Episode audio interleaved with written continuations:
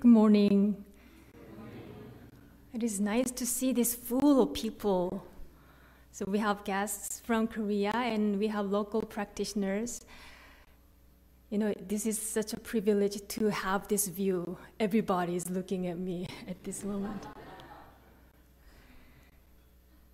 In the midst of the summer season, our energy can become dispersed in various directions.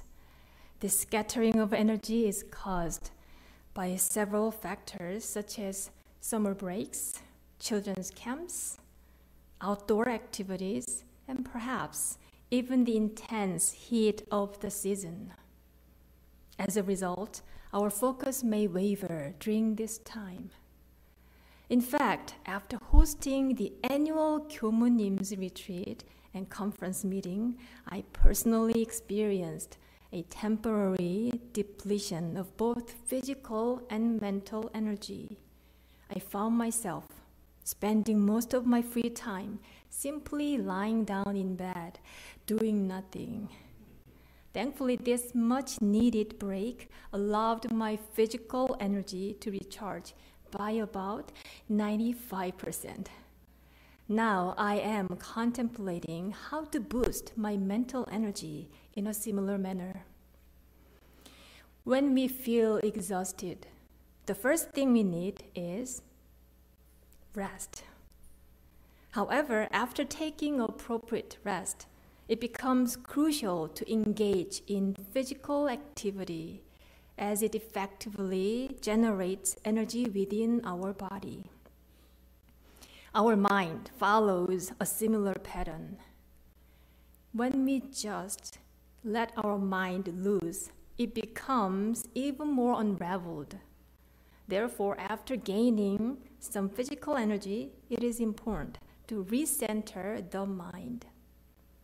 Then the question can be how and with what? Some may suggest restarting exercise, regulating eating habits, or exploring other options, all of which sound beneficial. On top of that, I'd like to offer an additional perspective. Examine the placement of your thoughts in your everyday mind. In spiritual context, this is often referred to as aspirations or vow. So, this morning I'd like to talk about how aspirations can be supported, and in particular, the foundation for all the other elements of our practice. Aspiration serves as a compass guiding us toward the direction we are heading in our lives.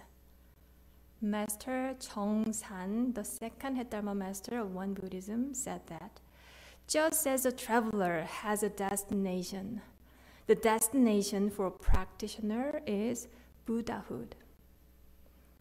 With this guidance, I engaged in self reflection on my aspirations, which is to attain ultimate truth. I mean, ultimate freedom. I discovered that my commitment to this goal is clear and steadfast. Nonetheless, I also recognized the significance of continuously nurturing my vow as I feel the need to deepen my practice. Nothing remains permanent, be it a spiritual vow or a marriage vow. Oftentimes, I see people renewing their marriage vows through special events. Likewise, spiritual vows also require periodic refreshing. By revisiting a vow, we can enhance our motivation. When it comes to the spiritual journey, there is a proper sequence for deepening our practice. Let's examine what Master Sotaesan, the founding teacher, said about vows and aspiration. He said, following a great vow, great belief arises. This belief then ignites great zeal. Great zeal leads to profound questioning. Through this questioning, great dedication is cultivated. And only with unwavering dedication can a great awakening realized. As noted here, there are five steps to advance in our practice. A great vow comes first, and then great belief, great zeal, great questioning, and great dedication, which leads to great awakening. It is clear that when the initial step grows strong, the subsequent elements also gain strength accordingly. Furthermore, we can perceive that the remaining four steps of belief, zeal, questioning, and dedication act as nourishing mental food for the growth of our spiritual power. Here, let me talk about spiritual power. It is attained through the threefold practice, which consists of the power of cultivation, the power of inquiry, and the power of choice in action. Reverend Ta Bin, who is standing right back at the door, is so dedicated to his exercise routine. I can tell he has nice muscle tone in his chest, shoulders, back, and throughout his body. And we were able to check that last Sunday, if you were here last Sunday. I think she's very proud of himself. So, would you also like to have that nice body fit? Anybody? Actually, me. I do. And if you do so, we must make our body sweat. Physical muscles are strengthened through repeated effort. This is also true with developing mental powers. You must sit and continuously bring your attention to your breath to nurture one focused mind while also studying the studying while also studying the teachings and gaining an understanding of how your own mind and heart operate. Mindful conduct manifests when you consciously choose what is right over what is wrong. Here come the four elements of belief, zeal, questioning, and dedication. The powers from threefold practice are cultivated and enhanced by belief, zeal, questioning, and dedication. And these four elements can be compared to gasoline for a vehicle. These, just like having a car with navigation and a clear destination, and yet without fueling it with gasoline or charging the battery, you won't be able to go anywhere. It is the same with our practice. If we desire to progress towards enlightenment, we need to nourish our practice with the energy derived, I mean, de- derived from, let's say this together belief, zeal, questioning, and dedication. Very good. Among these four elements, belief is the foundation for other elements. So let's explore the essence of belief. In the scriptures of Won Buddhism, it states that belief means faith, which is the motivating force that settles the mind when we try to accomplish anything. Belief at its core involves grounding our thoughts in something concrete without firmly anchoring our thoughts in what we want our ability to achieve anything become limited. Although belief is often associated with religious connotations it extends beyond that realm remarkable people in recent history such as albert einstein steve jobs and the authors like Mark Twain and Min Jin Lee of the novel Pachinko have left a great impact on the world. Min Jin Lee? Who is that, you may think? So she is the author whose work I closely follow as she puts Korean stories to the forefront of the global stage. And just uh, with little TMI, I am waiting for her next novel, American Hagwon. When it comes to spiritual practice, the purpose of maintaining belief is to settle our mind in our inherent Buddha nature, regardless of our current level of awakening. If we are fully awakened to our true nature, we won't need much effort to stay connected with it. If this is not the case, we need a reminder, a form of belief or faith. This reminder helps extend, expand our minds and open our hearts towards our teachers, the Sangha, spiritual community, and the ultimate truth.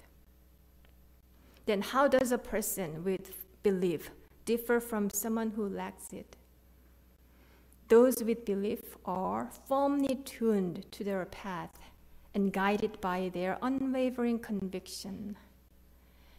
Reverend Ji where are you? Reverend Ji over there, exemplifies this well when it comes to her belief in teachers.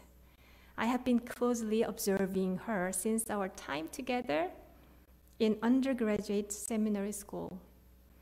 To my eyes, she possesses a special faith in the teachers of Won Buddhism, especially the head Dharma masters.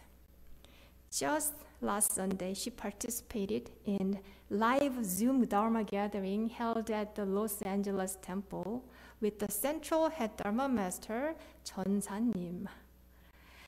While I was only a little aware of the event that evening, she was paying attention to Master Chonsanim's schedule in the States while he was visiting here. I believe it was her unwavering faith in the teachers and the lineage of the Dharma that guided her actions. For that, I purely admire the closeness she shares with them.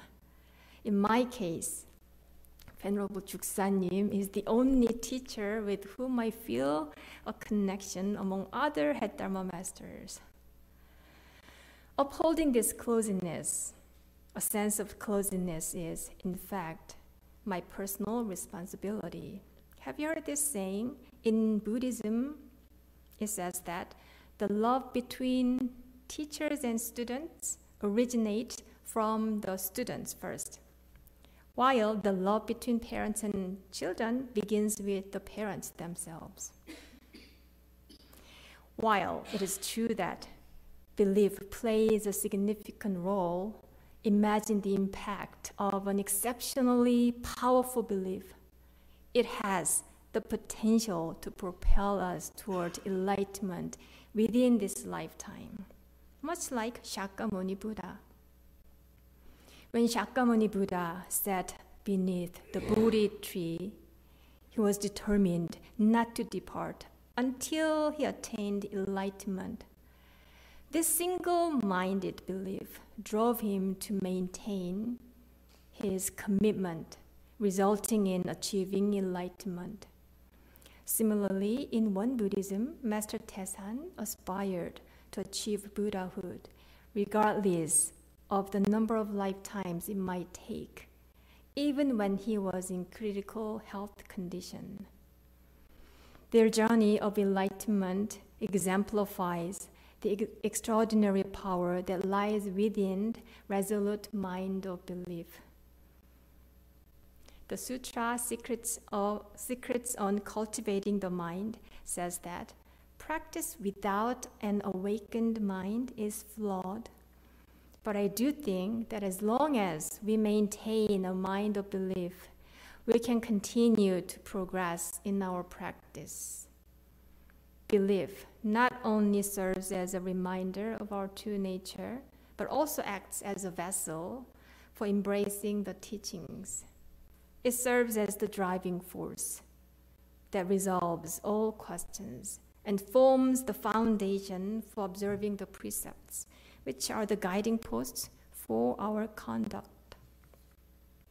Belief then, belief then stands as the most important element in attaining success, whether it is spiritual vows or any other pursuit. We become what we believe. The Buddhas and all the remarkable people we know have demonstrated this. So, July marks the midpoint of the year. Consider where your mind is anchored these days. You may wish to check in with the intentions that you set up at the beginning of this year. Direct your thoughts towards your life's goal. Although it is natural for our minds to waver along the journey, we can always start afresh at any given moment as long as we hold our belief in our true nature. Thank you.